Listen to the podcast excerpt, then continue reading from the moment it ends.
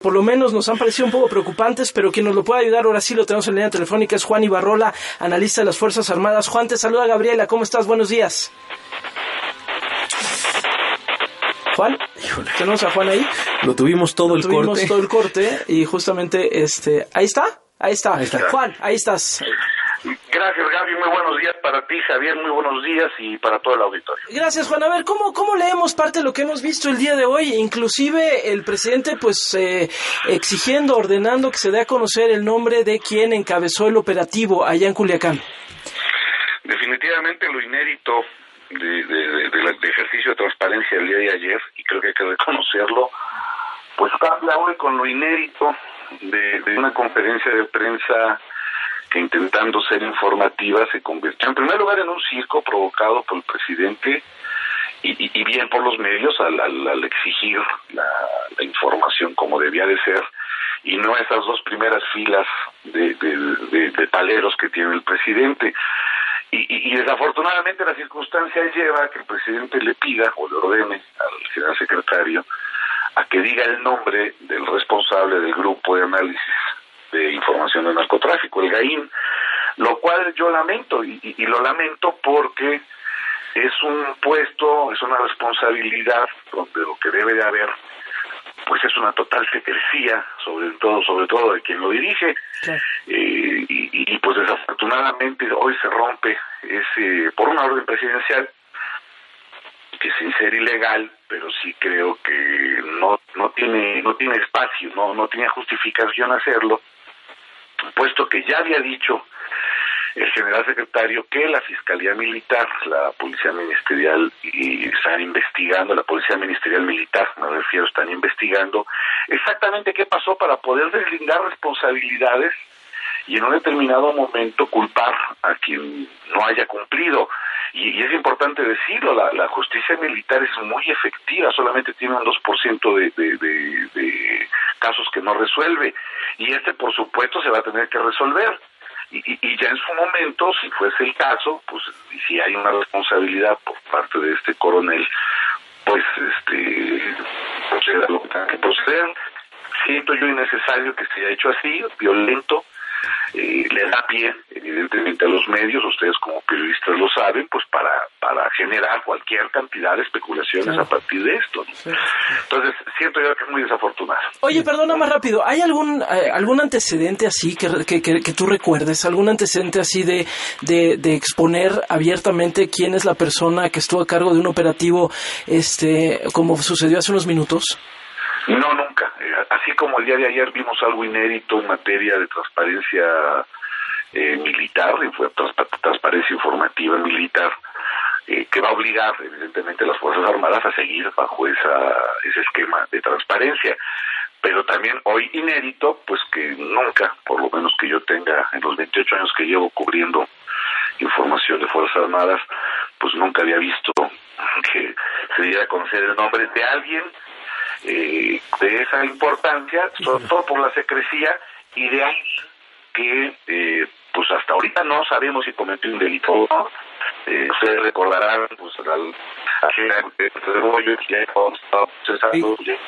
A ver, vamos a eh, tratar de limpiar un poquito esa llamada telefónica. Sí, porque... nada más para, para cerrar la conversación este con el doctor Juan Ibarrola. Oye, importantísimo lo que nos está diciendo. Sí, ¿eh? es un hecho inédito. Así como ayer fue un hecho Sí. inédito de transparencia de la información, que aquí lo reconocimos también, la información que se dio sobre el operativo, dice, hoy es un hecho inédito, justamente a contracorriente de lo que sucedió el día de hoy. A ver, vamos a intentarlo, este, eh, Juan. Juan ¿estás está por ahí. Aquí Sí. estamos. Eh, pa- para cerrar, eh, eh, ¿cuál, ¿cuál sería o cómo quedan las Fuerzas Armadas este, después de la conferencia matutina de ayer y la de hoy? ¿Qué, qué eh, de alguna manera, ¿Cuál es el análisis con el que, con el que te quedas?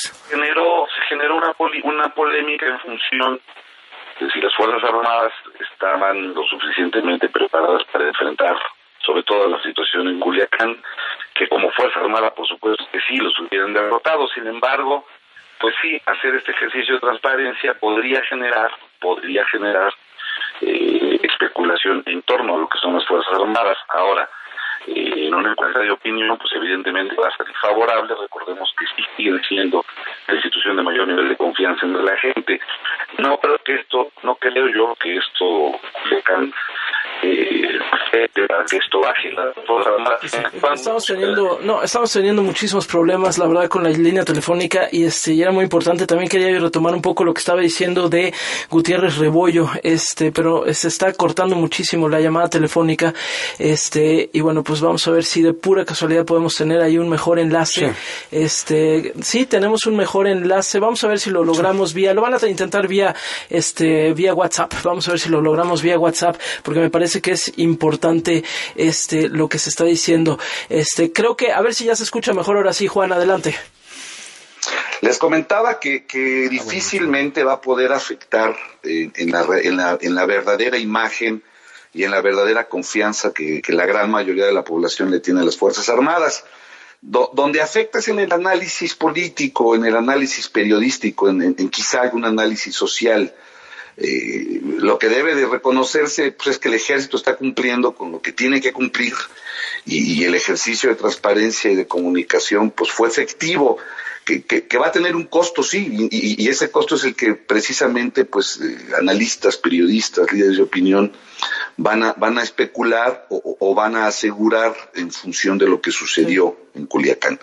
Eh, de todas maneras, el resultado siempre es positivo para las Fuerzas Armadas. Ayudan mucho a la gente y es una ayuda que siguen dando y que van a seguir dando pues mientras haya país. Sí, claro. Oye, este, se cortaba un poquito hace ratito que este, te referías a Gutiérrez Rebollo. Cuando te pregunté sobre si había algún antecedente o tú conocías un antecedente de, por ejemplo, lo que vimos hoy, que se diera a conocer como se dio a conocer el nombre de quien estuvo a cargo del operativo, pero ahí se cortó un poquito la llamada. No, y, justamente Gaby, no, inédito que, que, se diga, que se dé un nombre de, de, una responsabilidad tan grande como la que es el GAIN y una responsabilidad que tiene que mantenerse en secrecía. Eh, efectivamente, las Fuerzas Armadas han informado sobre diferentes militares que han cometido delitos o que la autoridad civil los llama, como fue el caso del general Daguajar, el general Dagüe, eh, pero que al final de cuentas eh, lo hicieron ya en función de un proceso. Ahorita no existe ningún proceso en contra del coronel Verde, hasta hoy eh, responsable del GAIN, y, pues esperemos que así siga, que las, responsabilidades se deslinden como tengan que ser y, pues que pague quien tenga que pagar. Oye, y ahora al, final de la conferencia donde se alteró el presidente cuando le estuvieron insistiendo, este periodista de TV Azteca que le estuvo insistiendo mucho en este que no que, que así como vimos cuando agarran a Ovidio Guzmán, pues no se vio lo otro, ¿no? No se vio lo otro y la pregunta es que le preguntan incluso al presidente quién negoció, cómo se negoció, quién puede dar una orden o a quién le correspondería dar la orden de decir libérenlo, déjenlo ir, Juan, en tu experiencia. Solamente al presidente, Gaby. El presidente es el comandante supremo de las Fuerzas Armadas por mandato constitucional. O sea, no es porque a alguien se le ocurrió, la Constitución así lo mandata. Y evidentemente un general secretario, un almirante secretario, no van a tomar ninguna decisión estratégica vital para la seguridad interior del país, como lo fue el tema de Culiacán, sin que el presidente no lo, no lo, no no lo ordene y lo acepte. Entonces aquí eh, hay que decirlo fuerte y claro, la decisión de liberar a Ovidio Guzmán fue del presidente, porque él autorizó que así fuera. Eh, nadie se iba a aventar eh, ese trompo a la uña, como se dice coloquialmente. Y, pues y, máxime porque hay un tema de legalidad pues alrededor de una orden presidencial.